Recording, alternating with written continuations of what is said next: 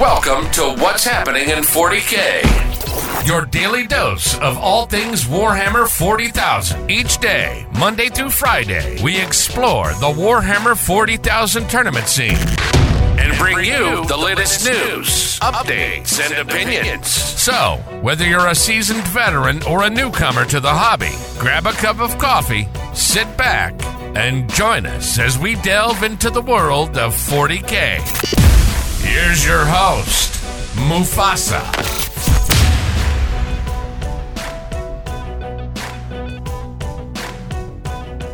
All right, ladies and gentlemen, we are back for the finale of the Road to the LGT coverage. This is indeed Bets On. It's Bets On, an hour-long special, and we are welcoming back Big G. How are you doing, Big G? Very well, thank you, Zach. And we are also joined by Malik for a three-way Bets On. How you doing, Malik? I'm all good. Delighted to be here. Good, good, good. All right, so as I said, we are back for Bets On. And what is Bets On? It is the episode where we go through the top players attending an upcoming event, and Big G, our professional bookmaker, gives them their betting odds for winning the event. Now, given it's an LGT special, this is going to be slightly longer. We're going to be covering 10 probably well known names who are amongst the favourites. We're going to also be covering 10 outsiders. So these may be very strong contenders but maybe people that you're not so familiar with. And of course, LGT last year was won by one such gentleman, Mr. Andrew Sacco. And we've prepared a little bit of a party game. We've got a few rare events that George has priced up that we'll be going through as well for a bit of light-hearted coverage. So, without further ado, let's get started. Let's start at the bottom of the odds with a bit of a deep dive. So we've got a number of gentlemen coming that, you know, maybe out of the 750 players in attendance, they're not in the top three favourites, but they have something going for them. And of the 20 people we've priced up this weekend, George, you have given Sid 150 to 1 with his Chaos Knights. Why don't you tell us how you've arrived at this score and we can see what it is that can give you a chance at winning, even amongst this incredibly competitive field?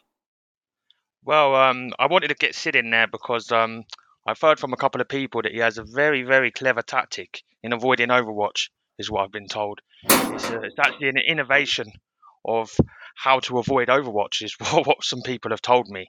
Now, I don't want to give away his secret, so if anyone sees Sid, you can ask about what he does very cleverly with his Chaos Knights to prevent him from being overwatched. Um, and Chaos Knights, we looked at them uh, within our team actually, and Malik was looking at them more closely, so he could give maybe a, a better insight on the Chaos Knights and why they can possibly upset the meta at the moment. Yeah, absolutely. I mean, I don't know about uh, avoiding Overwatch, but uh, actually, I think just um, from a pure profile perspective, uh, Chaos Knights look like they've got it all going on. So uh, they've got multiple causes of battle shocks, which will really help them in their primary.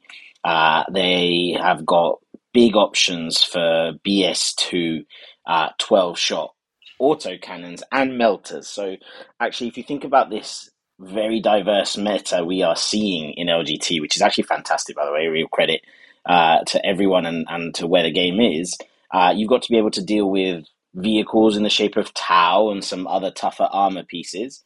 And lots and lots of volume in the shape of cultists potentially or Necron warriors. Uh, so Chaos Knights look like they've got it all. They've got melters, they've got close combat weapons for some of the tougher stuff with high AP, uh, and actually they've got a lot of high volume, high quality shots. It's strength six. Uh, so it can just chew through those hordes. So uh, it's been really fascinating to see how people have teched and, and what people have thought will catch the meta off guard. Uh, but Chaos Knights look like the perfect army to do a lot of that. Very interesting there. Thank you, Malik, for that expert insight. You haven't chosen Chaos Knights yourself, though, so why haven't you gone for an army that, you know, as you say, text to the counter? This is normally your, your sort of game plan, Malik. Yeah, I mean, firstly, I don't have them, although we do have them within the team, so actually, probably a shame that one of us hasn't piloted them. Um, but I you know, on a real personal level, uh, I'm feeling the nostalgia of being back at LGT with Admech. So uh, they're not a fancied army, but watch out. You know, last time I was at LGT with Admech, I won it all. So that's the plan. All right. Well, maybe we'll get to your odds later if if G has put you in the top twenty. Who shall be able to guess? But next up, we have a gentleman who is in his invitational debut. He is also in his bets on debut. We have Lewis Smith at a hundred to one. Another one of these outsiders, G. So why don't you tell us a little bit about what separates Lewis Smith with his hundred to one odds versus any of the other seven hundred and forty nine other players attending? Well, um, it's funny because um, I wrote I wrote these odds yesterday morning, and I actually played Lewis last night, um, and he was he was very confident and a, and a, and a very good player. I, I tried out something different, so I did end up losing the game, but I was I was testing something um, a different way of playing and a different style. It didn't really pay off for me, so I did actually lose the game. And he was he actually impressed me. He was actually really good uh, last night. So if I was to write these odds again, I would maybe shorten those to, to possibly 60 or 50 to 1 rather than 100. But, Very um, interesting. He so used to be a do... demon player. Sorry, let me just finish there. Sorry, Zach. Um, he used to be a demon player and he's hating them in a new edition, apparently. So he switched to Tau at just at the right time, by the looks Indeed. of it. Indeed. Tau very strong at the moment. I'm sure we'll cover some other players using Tau later on. But before then, you heard it here first, ladies and gentlemen. If you want to get onto bets on with 100 to 1 odds, all you have to do is beat Big G in the week before the event, and you're guaranteed to make an appearance in the next show. So good luck to anyone who wants to take on that gauntlet. Next up, we have a well known name. I don't know if he's in your normal list of favourites, G, or if he is part of the outsiders list, but we have Anthony Vanella returning to the UK after his Coventry debut, and you have given him still relatively long odds of 80 to 1. Now, for such a strong, well known, high profile player, 80 to 1 seems a little bit mean, G. Why have you given him such long odds? I've got a few reasons for this. Um, obviously, we know he's one of the Art of War guys who are, you know, a talented team, um, as we know. And he has played in in the UK before, so maybe maybe the, the terrain is very different here to there. But he does actually have some experience on the UK terrain. So, so part of my feeling was he's not going to be that that used to, to, to, the way our setup is. And obviously, he's got a, a world eater army which just wants to go first. So it's just basically, if you go first, it's extremely dangerous. You go second, you can be just completely shot off the board. So it's one of them 50% chances it's a good list, and 50% of the time it's not a good list. So if he had one of the, you know, one of the meta armies or the meta lists, he would be amongst my favourites for sure. But you know, he's from America do they even use inches in America, or do they use centimeters in 40k? I don't even know. Um, because I know that I know the old Americans they like to use centimeters, don't they? Can they adapt to the, the English game? We'll find out. Unfortunately, George, you've got it completely round the wrong way. America is the only other country, I think, apart from Myanmar, that actually uses inches as their official measurement. And um, you know, when you're doing your base measurements, 40 mil has to be translated into something like one inch and three quarters of sixteenths of seconds. So, um, yeah, the Americans. Oh, really? Okay, yeah, yeah. Well, maybe behind the meta on, and sorry. behind the measurement curve, we shall see. But with Vanella in attendance, we're going to come on to our first wild card question. So, obviously, an American has won the LGT before. We've had an American win the Invitational before. We've had a Frenchman win the LGT. So why don't we have a little discussion about the odds around someone to win the overall event who does not live in the UK? Malik, what do you reckon the odds on this are? If you were going to say, you know, they've won sort of one in eight of the events so far, so maybe it's a it's a it's an eight to one. What do you reckon? Oh, I mean, I reckon anyone winning this event has to be even bigger, like twenty to one. I disagree with our professional bookmaker uh, given you have to go through so many rounds, you know, the, the chance of actually winning an event. Um, but I do think um, if you look at major, major 40K events, uh, there isn't a huge history with people from outside of the country being able to adapt quickly enough. Uh, if you look at LVO, yes, there has been uh, some other winners, but not that many. Uh, I mean, LGT obviously depends whether you look at the overall general or the just the, the score, whether we define whether an American has won it or not. Um, but yes, I definitely think these should be long odds, probably nearer to 20 to 1. Interesting. So, G, you have given them in our special rankings a 3 to 1 odds. That seems very high. Are you underrating Britain's 40k prowess, George? what it is, there is actually one foreigner amongst this 20 that is one of my favourites. And he is, without any spoiling too much, I won't give the name away, but I've actually marked him down as my second favourite at 4 to 1. So the reason why I've made it 3 to 1, because if I've got one foreigner that's 4 to 1, any foreigner has to be shorter, a shorter price than 4 to 1. So it's 3 to 1. So we're getting an insight there into the mathematics of bookmaking. Very interesting indeed. But we shall now move on. Our next three gentlemen have uh, odds of 66 to 1, 50 to 1, and 40 to 1.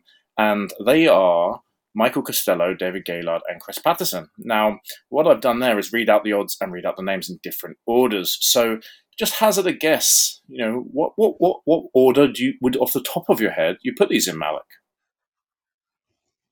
I'd probably uh, be looking at Michael Costello at 66 to 1, and then Chris Patterson at 50 to 1, and David Gaylard at 40 to 1, if you were going purely on past results. Uh, yeah, Michael has not always chosen the meta army. Um, David obviously has got a recent history of winning events, although Chris has recently won an event as well, a pretty big event at Goonhammer. So um, that's kind of how I'd go based purely uh, on their history, but their lists may change that.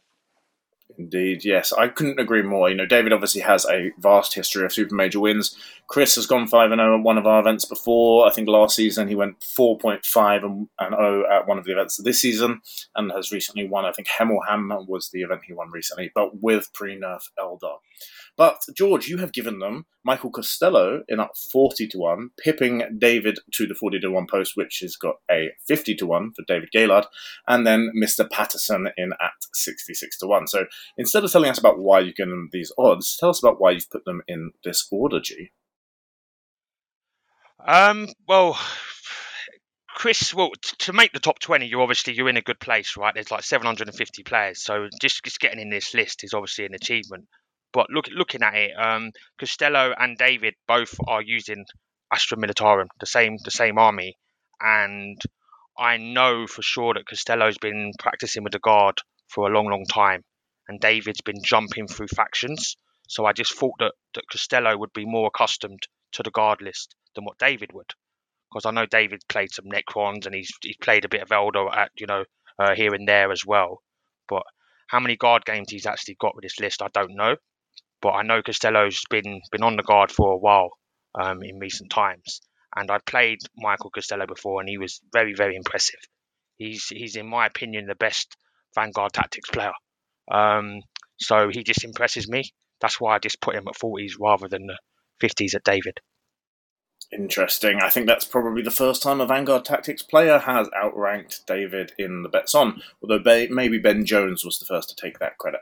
We shall wait and see. But before we get on to the next of the rankings, one of those gentlemen you just mentioned is a known Londoner, and I don't believe we've ever had one win the event before. So, why have you given the chances of a known Londoner to win with the help of home advantage 8 to 1, George? Whoa, whoa. How has a known Londoner not won this event before, Zach? Well, Malik, are you from London? I thought you lived out in Essex. I am definitely, definitely from London. Uh, I identify as a Londoner. All right. So Malik identifies as a Londoner. I'll identify as an ex Londoner as I'm currently up in Leicester at the LGT homeland. But, George, why don't you tell us a little bit about why you think 8 to 1 is a Londoner's odds. Now, obviously, we have a strong field in London, but it is a relatively short amount of the total players at the event. So this seems like, again, very short odds on a known Londoner winning the event. Yeah, um, it's difficult to actually. When I was doing this and I was thinking about Londoners, who who is a Londoner? Is it someone that currently lives in London? Is it someone that you know has lived in here all their life? Is it someone that's like Alex Harrison was born in London, for example, um, but then he's been a northerner for the last God knows how many years, and now he's back in London. So is he a Londoner? I guess he is. Um, he's one of my favourites. Uh, Naz Nazim, um, he lives on the outskirts of London, so I would presume he plays for a London team. So I would probably class him as a Londoner. Malik, um, yeah, he's identified as a Londoner. So it was a hard one for me to actually, you know, identify who's a Londoner and who isn't. So that's why it was a tricky one for me to price. Interesting. So I guess it's one of those things about Celtics. You know, they say Celts are anyone who identified as a Celt, and Londoners apparently are anyone who identifies as a Londoner or can have that identification foisted upon them by George when he says, You were born here, so you are one. But we'll leave issues of personal identity aside for now. Best of luck to everyone from London. 8 to 1, your odds to win the event. Next up, we do have another one of those Londoners, although this gentleman could also be classified as one of the people to win from outside of Britain, because it is none other than Mr. Bad Moon himself, Boris Mitchev, at 33 to 1. Now, Boris is heading over to the World Championships of Warhammer later this year, along with a bunch of other of these attendees that have qualified through winning one of our events early in the year. And he has got, I believe, the lowest odds of those who are currently qualified on this list. Why don't you tell us about why you think Boris has a 33 to 1 chance of winning? That's about 3%, right, George? Still relatively long odds. Yeah, well, Boris obviously does really well at tournaments, and he's a, he's a very strong player. We all know that. But this is with the faction he's using. Um, I don't think he has. He doesn't have access to some of these meta armies at the moment, so he's sticking with his Genestealer cult. And as we all know, well, Malik would know even better um, how good his list actually is. But it's nowhere near as good as what it was when he won or done very well in these tournaments. You know, a couple of months ago. He's definitely on. He's definitely going downhill um, because of his faction. Well, that gives us an excellent chance to discuss the meta at the moment because it is basically brand new. You mentioned earlier about the diversity of it and how great that is for the state of the game. And obviously, this Monday's meta win rankings were very well balanced. There's vast, vast majority, I believe everyone apart from Eldar were between 45 and 55% win rate. So, amazing state of the game at the moment. This is obviously the biggest event of the year of the new edition. And we're going to say, like, you know, people are sticking with what they want, but GSC seem to have fallen the farthest, much further than Eldar. You know, they've gone from arguably second best faction to arguably one of the worst. Malik, why don't you tell us about what you think the impact of the data slate is going to have on the overall field, and give us a few examples from you know Boris's GSC list as a way to sort of exemplify how diverse this game currently is. Yeah, absolutely. I think um, to answer your first question of why GSC have maybe fallen further than some of the other armies that took some nerfs, uh, is that they got hit twice over. Uh, so, or potentially three times over by some of the major nerfs. So, uh, two of them more specific to GSC, and one that was actually a change that they'd made in the game that GSC were really exploiting. So they got hit with points like Eldar, like a lot of other armies, and that was probably foreseeable. But they also got hit with a mechanic change in terms of how their revive comes. So rather than being automatic on troops now, actually it is dependent on a dice roll. Uh, you know, could be a three, could be a four. Um, and that isn't something you really want to rely on in a competitive game. But actually, one of the biggest hits was to the free stratagem ability that the Nexus was conferring. So, with that only working now uh, on battle tactics or specific name stratagems, depending on your ability, actually it feels like they really did take nerfs from all sides. So um, it's interesting to see uh, kind of Boris continue, as as George said, probably a little bit more driven by uh, what his other main army is in Drukhari, which is definitely propping up the meta right now.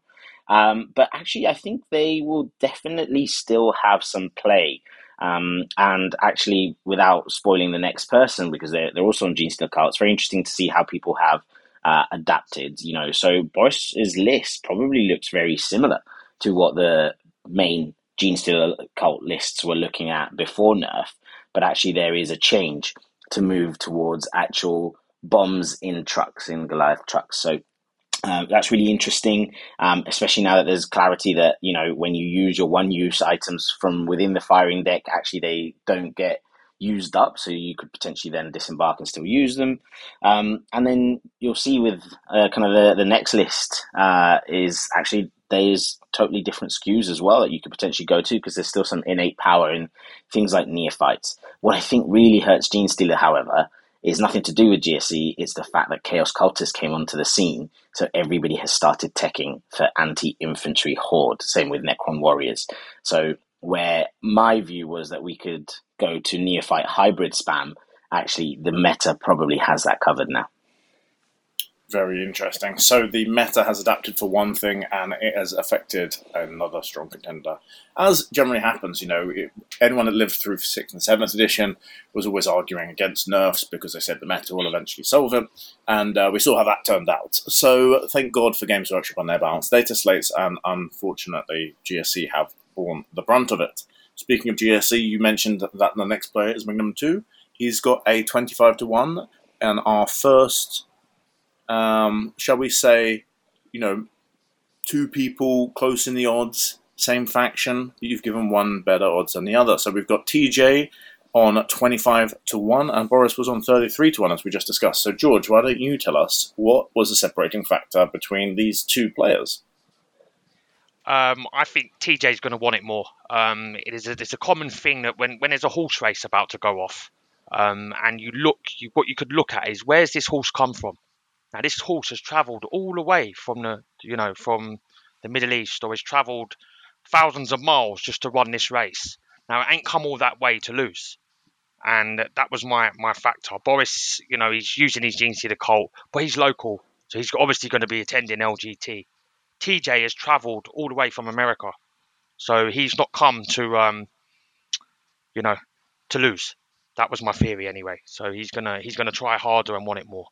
So that's why I've made him slightly shorter than Boris. I so think you get uh, Tia's list is actually potentially, potentially slightly more for what I would go to. Okay. So better list, wants it more. These are the sort of things that make the difference, I guess, at the toppest, t- toppest tier. That's not the word. The uppermost tier of the game. Speaking of the uppermost tier of the game, one gentleman who was seeded very highly in our invitational seeding is up at 22 to 1. So why don't you tell us, George, about why you've given Kyle 22 to 1 when he's apparently the sixth best player in the world, because that's what he was seeded at.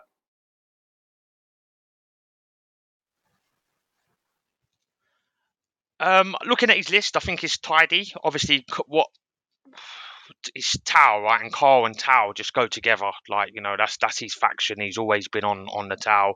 Um, so it might have been a bit disrespectful that I've got some other Tau players above him actually looking at it again.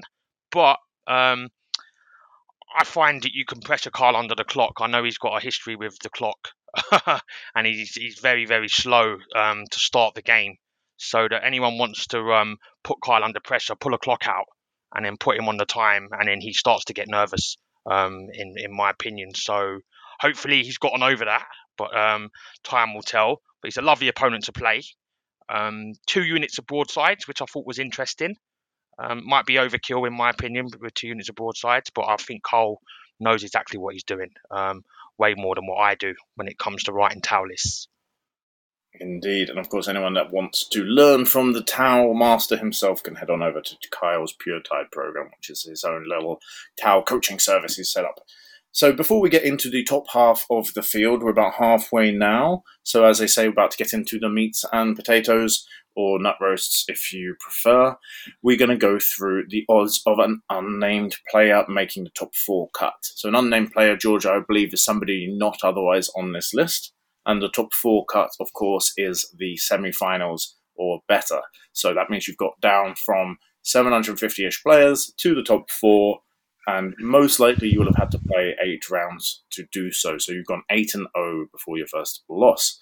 So George, you've given this five to one. What makes you so sure that somebody from outside your list of the top twenty is going to make it? Someone always does, right? So I'm just looking at previous. There's always some unknown guy that does really well. Like look at last LGT, a guy won won the whole thing that wouldn't have probably made my my cut even my top twenty and he won the whole tournament. So you know we haven't got to him yet. He is in my top twenty this year, but we've not we've not covered him yet. But there's always someone that gets the easy matchups or gets the matchups they want, you know, and does better than what they should. Or there's just someone that's been practicing loads that um, wasn't as good last year. So they've come on, you know, in leaps and bounds from last year, and they're an accomplished player now, and they do well. And I've not recognised that with my top 20. So I think it's likely there will be one person that no one knows in in the semi final. Indeed, and I actually think these odds are a little long. I would guess that this is probably going to be closer to two to one. That would be my shout. As you said, it always happens, and often it does happen to the finals and the overall winner as well. But next up, we have a gentleman who is uh, not an unnamed player, but he is part of a team that has a lot of similar lists. So we're going to cover a little bit about, you know, maybe optimizing now with the help of Malik. So next up, we have Brian in at 20 to 1. George, why don't you start off by telling us why you've given Brian 20 to 1, and then maybe Malik, you want to comment a little bit on uh, the lists for Team Ignite this year? Um, it's so it's 20 to 1 brian. Um, obviously i've got the same list on from one of his teammates who's uh, who's one of my favorites who's literally a copy and paste of the exact same list. Um, i believe brian's worked on a list with the other with the other player. It's just standard Eldar list really. It's you know triple spinner Wraith Guard extremely boring. Um, in, in my in my opinion not one tweak. It's just you know your, your typical Eldar list at the moment if you want to win and in the current meta, I don't think that's guaranteed. I think we're in a very rock, paper, scissors meta at the moment. I think it does beat up Tau. I think it's a massive um, advantage when playing Tau because the spinners are going to bully them like crazy. But I think it does show have a lot of weaknesses, and I and I, am not sure an Eldar an Eldar army will win this LGT. I'm actually saying they won't, because um, I think Chaos Space Marines can give them some serious trouble, along with another few other armies as well. Um, but it all depends who they play. Like if they come up against Necrons, I think they can struggle into Necrons quite badly as well. But they do beat up Tau, so all you Tau players, you better try and avoid this particular Ignite Eldar list for sure. Very interesting. Yes, of course. Last time we spoke, Malik, you were telling us all about how important teams and practice is to becoming a serial winner. And of course, you know, maybe the outcome of, you know, intense practice sessions is the team decides that, hey, this list is just the best list right now. Why don't we all take it? Obviously, we've mentioned that this is a copy and paste of somebody else's list that's coming up earlier. Obviously, attributing credit to whoever or the team or of people that came up with this list. Obviously, copy and pasting stuff nowadays isn't really a thing anymore, and uh, there's no real innovation. It's more just, hey, here's a good idea, adding to it. Here's a good idea, and it's done in a collaborative environment. So, Malik, why don't you just talk a little bit about, you know, what this environment might be like, seeing as, you know, some of these players are people you're very familiar with. Obviously, they've won a bunch of our events before. So, what are your thoughts on teams taking identical lists? Yeah, I think it's very normal. Uh, it's uh, actually uh, obviously the echo chamber in terms of what you're all working on together. So they will have worked on this together in Team Ignite. They would have come to conclusions of what is optimal. And as long as an individual player's play style agreed with those choices, that's why they've ended up with the same solution. And actually, it's very interesting how very often you may start with two different factions. For example, I imagine in this team, uh, they all have really looked at the Tau versus Eldar matchup, played it, played it, played it, played it again, uh, and potentially seen that one very naturally beats the other, and that kind of defines it. Uh, you know, I've had similar things in the past. I think you know uh, everyone's pretty well aware that you know myself and Alex have always kind of been a partnership as we've played Warhammer, and uh, we've sometimes been on different lists and sometimes been on absolutely identical lists or, or very minor differences. Um, and I can remember one really specific time actually, uh, which will probably haunt him, uh, but I'll tell you all about it. We're going to LVO. Alex was going to take his own version of Breviathan, which went on to win LVO. Uh, but because in practice I kept beating him with Imperial Fists, that actually changed his choice. Uh, so I think something similar has happened here. Um, actually, I think the list is a little bit more innovative than maybe George gives it credit for. Uh, I don't think many Eldar players had kind of really cottoned on that triple spinner was still a thing, despite kind of two rounds of nerfs, and tells you a little bit about how busted this data sheet is. Uh, it adds a load of characters. It's a very typical playstyle, but it definitely has some big weaknesses. Uh, George has already identified. Uh, so it'll be interesting. And I think what it does tell you is that the winner of LGT more than likely will also have to have a favorable path because I'm not sure that this list stands up to, I don't know, 80 or 100 Necron warriors um, and some of the other Horde bits. Interesting. Well, we won't spoil who is our favourite for the event and what their list may or may not be yet, because we are now moved into the upper echelons of bets on for the LGT 2023 with the first Whitaker, Will Whitaker. Now, George, I'm going to drop a little spoiler here. Dan has not made the list, so why don't you tell us by at the beginning about why you have put a Mind Goblin ahead of a Dice Down player? Um, well, first of all, Will's list. I absolutely love Will's list of the whole top 20 cut here. There's two lists that really jump out to me that I would want to play myself. That I would really, you know, if I could swap my my my army for an army before Saturday, I would. And there's only two lists I would do it for, and Will's one is actually one of them. Um, it's an actual mixture of this. There's another copy and paste Chaos Space Marine list around now that just about everyone is using. Um, I don't know. There's rumours saying that Liam wrote it um, in a team environment, and everyone's doing the Liam list now. You know, all over the place. But what Will's done, he's ignored that because he's, he's his own man. He doesn't need to copy someone else's list. Um, writes his own version of it, which is a mixture of your cultists. So he's got his horde there, and he's also got the chosen, which is what what Liam's um, basic standard Chaos Space Marine list is. So he's combined the two together, um, and he's also got six obliterators, which is you know so he's got a much more balanced army in in, in my view, because he's got the horde, he's also got the the pressure of the chosen, and he's also got the firepower of six obliterators rather than you know Liam's four, for example. So it's it's really good and he's also using this this new character has come about now that every Chaos Space Marine player, other than myself, um, is using. Um, you know this. I don't know how to say the name, Shell esque or something like that. Skill esque. Skill esque. Is that how you say it? It's a Slaanesh. You like your Slaanesh, don't you, Malik? Um, Yeah. Shilesque is a very, very good character. Um, personally, I, I didn't want to use any allies, so I've gone for pure Chaos Space Marines. I've not gone for the most optimal army, but if I was to use an ally, this would be one that I would certainly consider. This character is extremely good with the revive, very similar to the Fuegan um, for the for the Eldar. Um, 120 points, but worth it. Um, really good character to watch out for. Um, and yeah, Will's got got that character in there as well. So it's a really, really, I really, really like his list. Well, I love luck this list you. also.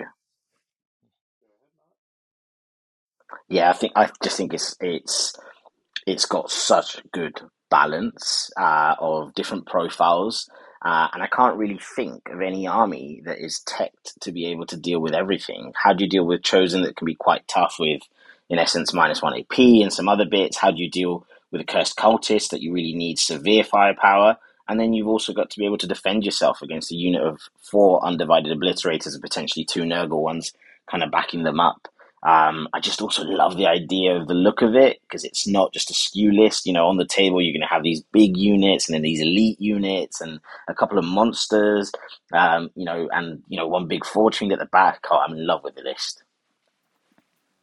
All right. So, Will, maybe with the most popular list in this lineup. Best of luck to you, Will. He's always been one of my favourite players to host at the LGT after the first time he turned up. And we had about a 10 minute conversation about how he's a cello player, and that's why Be'lakor's got a cello, and he had all his greater demons set up in a nice band. So, good, best of luck to Will, and uh, commiserations to Dice Down for not getting Dan into the top 20. Sad times. Next up, we have our first of our former champions in the rankings. We have Mr. Alexandra Sacco, who of course won last year with Chaos Space Marines, and this year he is back. George, you've given him 16 to 1. Tell us why he's not your favourite this year. He's the reigning champ. Well, um, this guy is the definition of copy and paste, in, in my opinion. I don't know him, so I'm not trying to offend him in any way because he's a bloody champion, so he deserves credit.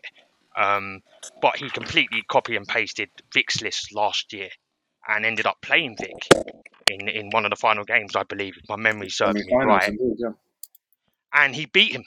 So he copied his list, copied and pasted it, and beat him with his own list, which I found, uh, or I wasn't hilarious at the time because Vic was a teammate, but it was very impressive. And what has he done this year? He has done exactly the same. So he's copied and pasted this Chaos Space Marine Liam's list. So he's using the same tactic as last time um, this year, but with a different faction. And this Chaos Space Marine is is the apparently is the list to beat.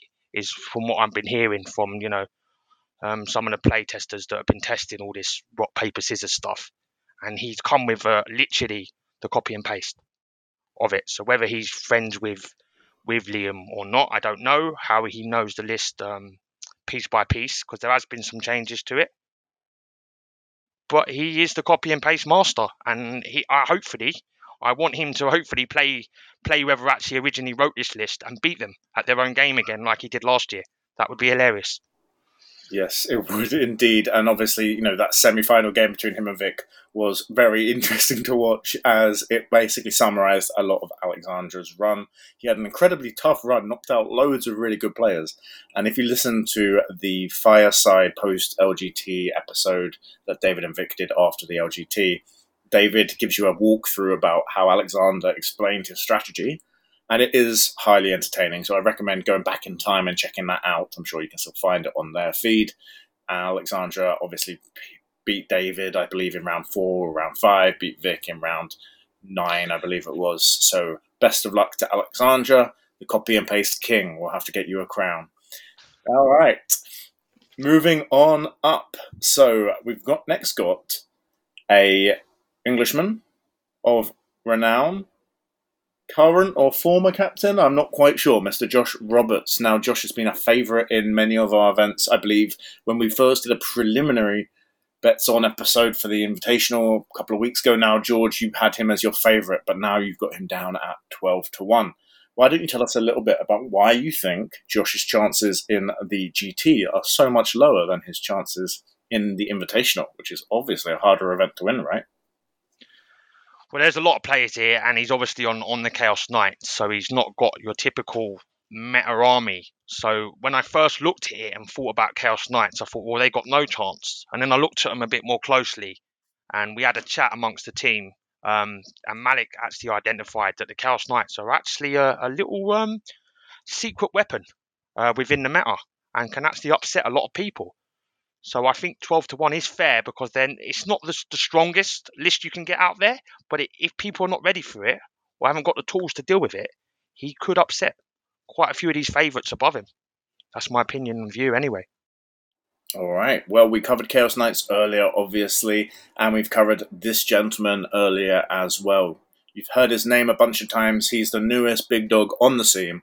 We have none other than is he called the War Master or the World Champion? I'm not quite sure. Liam VSL, 10 to 1 odds. Why don't we dive deep into Liam's chances of winning this event, as he's previously won events outside of the UK, and many UK players will not be familiar with him unless they are following the tip top meta as it develops. So let's start off, G. Tell us a little bit about his list and why you've got him as 10 to 1. Well, uh, I should have actually put him as uh, odds-on favourite, really, shouldn't I? Because every time I hear the, the word Liam from anybody, um, it's this guy's the best in the world. This guy can't be beat. This guy writes the best lists. This guy is a, a walking god. That's all everyone keeps saying. So um, I'll be interested to see how well this actual Liam does, um, because people speak so highly of him. He's basically unbeatable, is what I've what I've heard. So so I, I challenge myself and I don't believe it. So I've put him at 10 to 1 because he is travelling over here. So he's on foreign ground.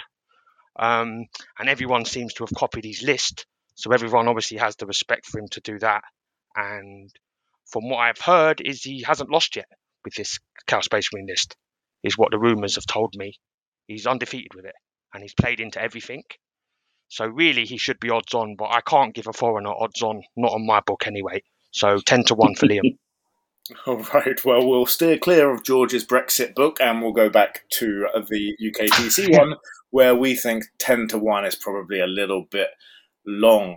Personally, I would give Liam maybe a 3 yeah, to 1, uh, really a 4 to 1. Malik, player what do you think his chances realistically? Um, uh, that said, you know, uh, he has been on the local scene, but uh, we've yet to see him in the likes of LGT and LVO.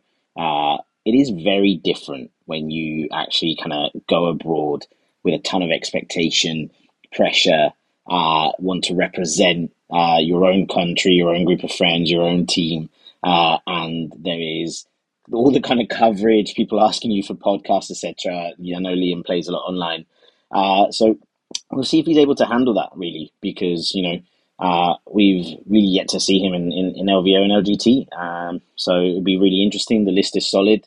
Uh, I do think that the the list can be beaten as well. Like um, I'm not sitting here reading that and being like, "There's no army in the world that beats this list."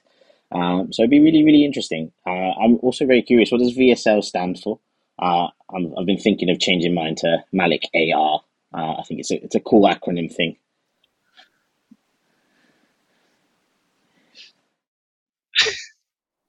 Yes, well, my acronym is ZAB, which I think is kind of a bit almost good, but ultimately terrible. And I think of one of my initials. George, what's your middle One name? thing I picked up as well with him as well is his, his list is actually wrong as well. So for someone that's this good, um, he's put his army points at 1995 and it's actually 1990. So he's got a mistake on his list. So the guy that wrote the list for half the field can't write the list properly for himself. interesting. Very interesting. Well, fortunately, it sounds like his list is still perfectly legal. But before we move on to our top six, we've got a little bit of a funny one. It always happens. What What are the chances this time we get a dice down civil war? Do you reckon you're going to be playing David in the uh, semi-finals again, like you did in the LVO that time, or uh, what do you think the chances are of getting knocked out by somebody you're very close to, George? It always happens to me. Always happens to me. I'm, I'm, I'm literally cursed. So the last major tournament I went to, I got Malik in round two. The tournament before that, I got Vic when Vic was one of my teammates in round two. The tournament before that, I got Vic in round two. So I played Malik, Vic, Vic round two on my last three majors that I super majors that I went to. So very unlucky. And in previous editions, it used to always happen as well. I used to draw, you know, Malik all the time and teammates all the time. I don't think I've ever got a clear run um, without without actually doing it. So it's very likely, and it wouldn't surprise me if I got one of my teammates round one or two. All right, and you're giving that a two to one odds. Of course, this is not just applicable to dice down. Anyone who's part of a big team, you know, has these high chances of knocking out their buddies. And of course, that one time me and you traveled to Vegas, Malik, and then you know I was on this amazing unbeaten record, and then uh, we sat down and you promptly smashed me in two turns. So you know it happens whether you go onto foreign soil, as George says, or on home turf like the LGT. Now we've got one other funny little uh, side event odds to do, and we'll do that right at the very end. So stay tuned for our top six as we move into last year's second place. He lost in the final to Alexandra, but this time you have given him better odds. You've got Nassim as eight to one. Tell us about why Nassim is eight to one. Um, Alexandra was just a measly sixteen to one. Well, Nassim's got his Eldar, but he's done his own thing. So he's played he's played it he's got an extra Wraithguard unit basically and he he believes that only one spinner is enough um well I, I don't agree with that I think you need to go three spinners I think they're just too good not to to max out personally but Nassim he, he can't be persuaded he's his own man and when he's got a theory and he believes something he, he will stick with it and I'm actually playing Nassim tomorrow so I will find out tomorrow um, how well it works because um, I've I've practiced loads into Eldar, loads and loads and loads. All I keep playing is Eldar, Eldar, Eldar. Um, but this is a different style of Eldar with a double Wraithguard, and I only have to worry about one spinner rather than three, which is a, a breath of fresh air. It really is. Um, so I'll know more tomorrow. But Nazim is a dangerous opponent for sure. He is indeed. And of course, you've mentioned yourself a bunch here, George. You're not in the top 20, but why don't we throw the mic over to Malik?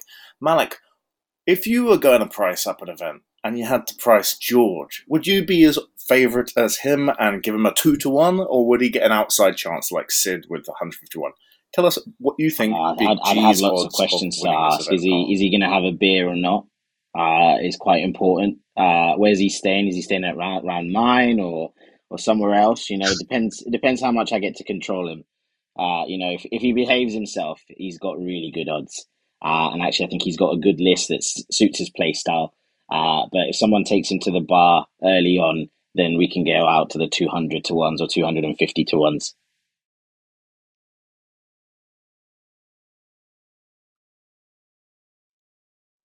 Right. So you add Lewis Smith with one Sid Sidhu and you get a big G. So best of luck, G, on your 250 to 1. That's basically like a 1 in 3 chance for an average Who player, says I'm so- having a beer? Hold on a minute. Hold on a minute. I'm actually I might stay at Malik's on Saturday and not drink. So, but no, my, my, my list is um it's it's different. It's just it's just no it's no nonsense basically. That's that's what I've gone for. A no nonsense list. Go all out, attack, and then see how you go. It obviously has a lot of weaknesses. You know, playing the mission is not so great with, but it's a lot of fun, and that's what I'm coming for to have fun. So All right. That's why Well, most people are there for that same reason. You know, of course, they're just there to play five games and have a bunch of fun with their mates. So hopefully you can achieve that goal, George. And we will see if these two gentlemen can achieve their goal, which is probably to better their previous performances. Moving into the top five, we have a tie on six to one with last year's semi-finalist Vic VJ and Ines Wilson, who has never made our top cut, but has of course won more of our super majors than anyone else. So tell us a little bit about why these players are tied, George. It was hard to split them, um, to be honest with you. Um, they're both, you know, extremely good players, as we know. They're both very successful players in recent time. And when I was doing the odds, I just didn't want to put one in front of the other. They've both got, um, you know, different different lists. One's on the Chaos Space Marines Innis, which is a similar list to the the common one that everyone's using, but That's he's right. just done some minor tweaks to it. Like he's added an extra two obliterators, I believe.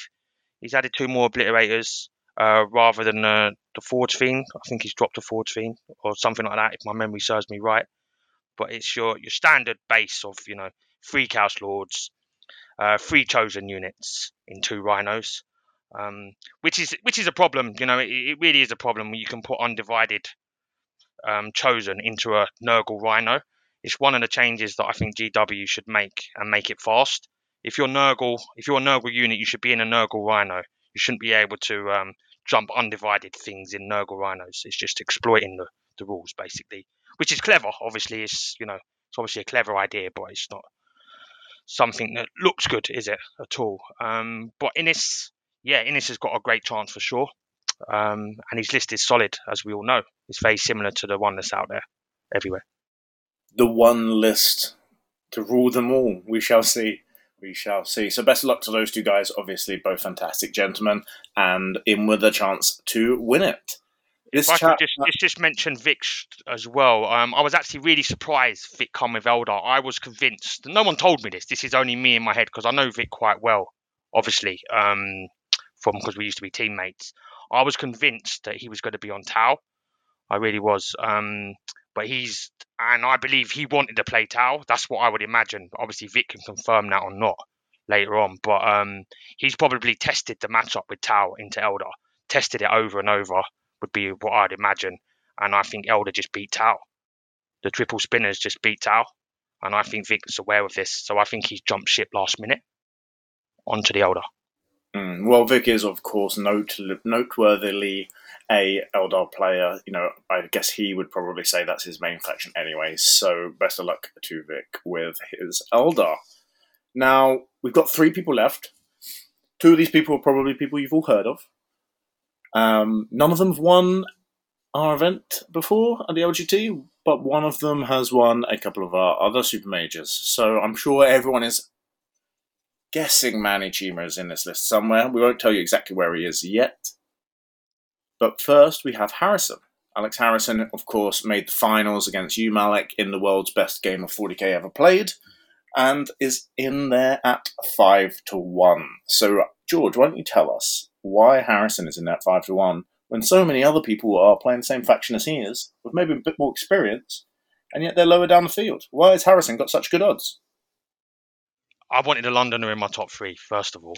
Um, so that was what was that was one because obviously I want a Londoner to win this. Um, if it's not one of my teammates, but I think all my teammates are Londoners anyway, pretty much. But um, so I wanted to put Harrison in the top three. His Tau list is different. Um, no go- no Ghostkeels in there, which I think could hurt him in the Eldar matchup.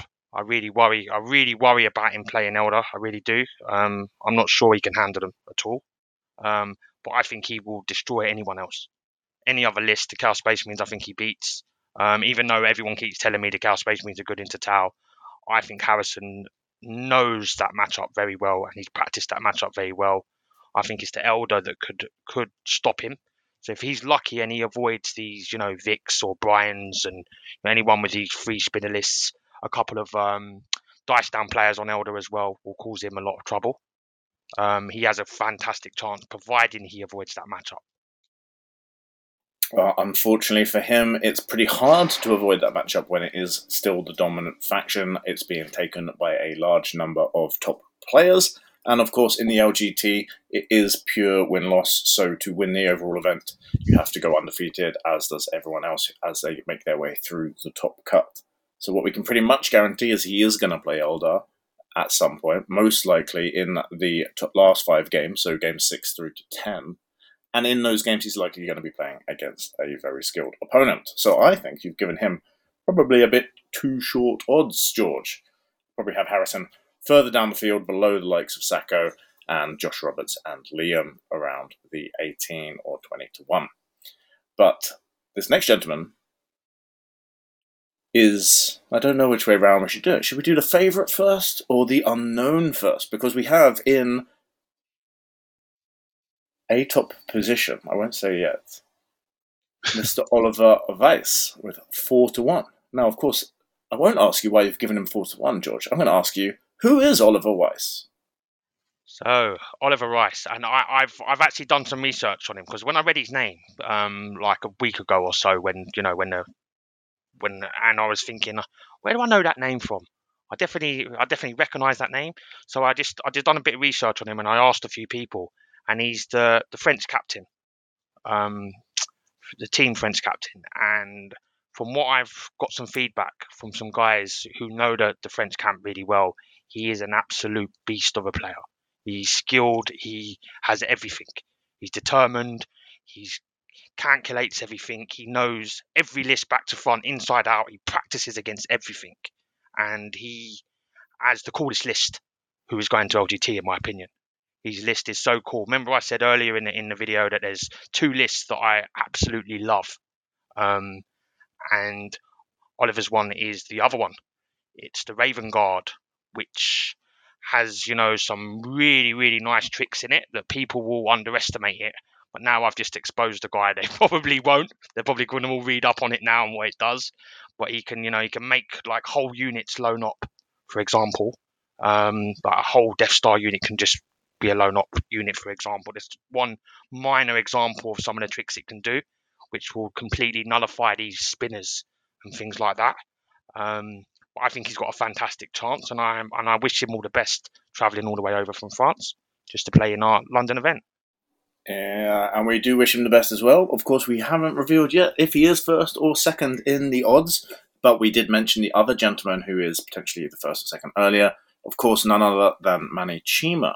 So, George, before we reveal which way round you've placed these people, why don't you tell us a little bit about Manny's list? Would you say, you know, it's surprising, or would you say he's uh, he's taking something that perhaps he's familiar with?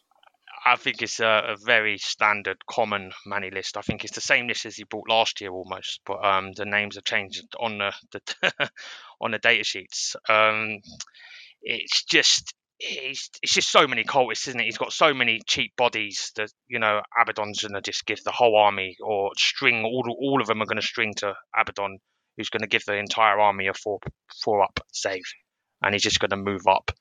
And what can deal with that? Elder definitely can't deal with that because I've I've tested it with half that amount of bodies and they they just lose. I can tell you that now. Any older player beats Manny, I will shake them by the hand and buy them a pint uh, at the weekend. Let me tell you that. But Tau, on the other hand, um, can beat that. They they do have the firepower that can actually hurt it. Um, and also, obliterator spam is very good against Horde as well. So my list is not terrible into it with with the 12 obliterators that would all start on the table and just unload, unload every turn into it. You know, um, all the blast, all the you know damage two, which you know stops the six up feel no pains. But I just think Eldar just just can't.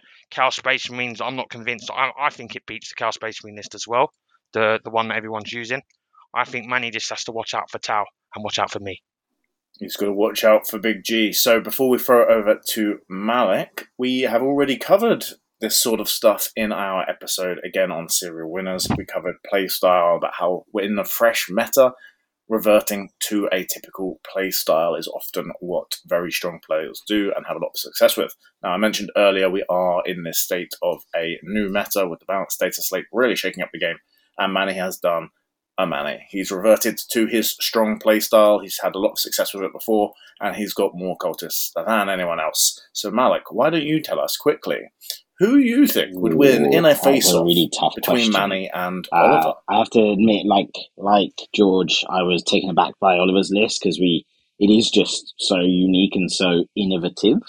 Um, so, but there is lots of actually anti horde there. So, I feel like Oliver might be able to do it. Um, to be honest with you, uh, in particular when you're looking at the aggressors and um, that said, Manny's got a lot, and it really depends on whether anybody can actually take out Abaddon, uh, because those cultists really do crumble as soon as that four up invuln is not there. Um, so, not knowing Oliver, I am gonna stick to my guns and say that Manny takes that, because there's a couple of things in Oliver's list, like the whirlwinds, that probably aren't gonna really do that much. Yes, they can hurt the regular cultists, but it's the cursed cultists you you have to cope with because they're the damage dealers and they're the ones that you need burst firepower. You can't basically attrition them down. Um, so I'm going to go for Manny as long as he can, you know, play it right and make sure he gets to the aggressors in the right moment.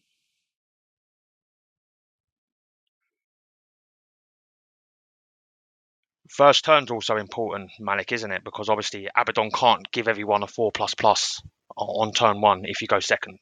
You need your you need your own command phase. So if he's not going to be able to hide that many bodies, I don't think. So if someone can you know go first on him like Tau or myself, It depends whether you're you can unload into those sight and, and they won't benefit I don't think Oliver has the ranged uh, kind of anti horde. You know, there's no 24 inch uh, severe range. So yeah, I'd, I'd I'd go with Manny in that matchup. But um, there's definitely lists, and I do think Tau. I mean, the output from a crisis suit unit is just unbelievable, uh, especially when they're on full rerolls from Tetras. Uh, so it'll be really interesting. Some super interesting lists. Um, I don't think any Eldar player, like George already said, wants to wants to see Manny, even with three spinners slowing down some of these blobs.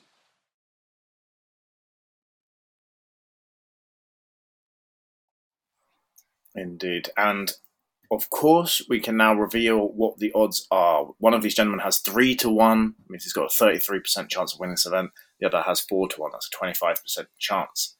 And without further ado, Big G can give to you the odds, which are Manny Chima as your favourite in 3 to 1, followed by Oliver Weiss in 4 to 1, second place. So, 33% chance of winning the event pretty good odds. That's that's that's that's shorter odds than you've given some people for our 250ish player events. George, but best of luck to Manny, and of course, best of luck to all the other players, not only those that we've gone through today, but everyone at home listening, everyone not listening who's coming along anyway. Good luck to you guys too. And before we leave you for the end of today's episode, I told you we had one extra funny little bit of betting odds. So, George, why don't you tell us what odds you've given Manny Chima to play David Gaylord in round one? yeah, so um, I thought let's let's do an odds of like a, a big rivalry that, that, that you know amongst two players, and there, there's a bit of history with these two guys, you know, in, in previous events. It's good and bad. Not it's not all bad. Some of the good history where they've uh, they've had laughs together, they've had great final games, and it would just be the most funniest thing if those two drew each other round one, in my view. So 750 players. So it should be 750 to one, shouldn't it? Really, because that's that's the actual real odds of of them drawing each other. But obviously, um, I priced it up at 600 to one, and I would put a pound on that myself for it to happen. I would put I would put ten pounds on that, and I would donate the money to um, getting David a better mic for his podcast and getting Manny some better, better better branding for his glass hammer. But uh, as we said, only a bit of fun. Best of luck to both those guys. Hopefully, they can meet it in the final rather than round one. It's always a shame to see a high profile player get knocked out so early. But that's it for today. Of course, this episode will be going out very shortly. We're finishing recording now at around 1 p.m. So the big news is that pairings will be live at 2 p.m. Basically, by the time you've heard this, you should know who you're playing for round one. So best of luck to all of you guys. Thank you so much for coming on the podcast. Thanks for having a thanks for being here, Malik, Likewise, and thank you, thank you for coming on, George, as well. You're welcome. Thanks for having me. Thank you for tuning in to What's Happening in 40K. We hope you've enjoyed the show. We'd also really appreciate it if you'd help us spread the word by leaving us a five star review on your favorite podcast platform and recommending us to all your gaming buddies.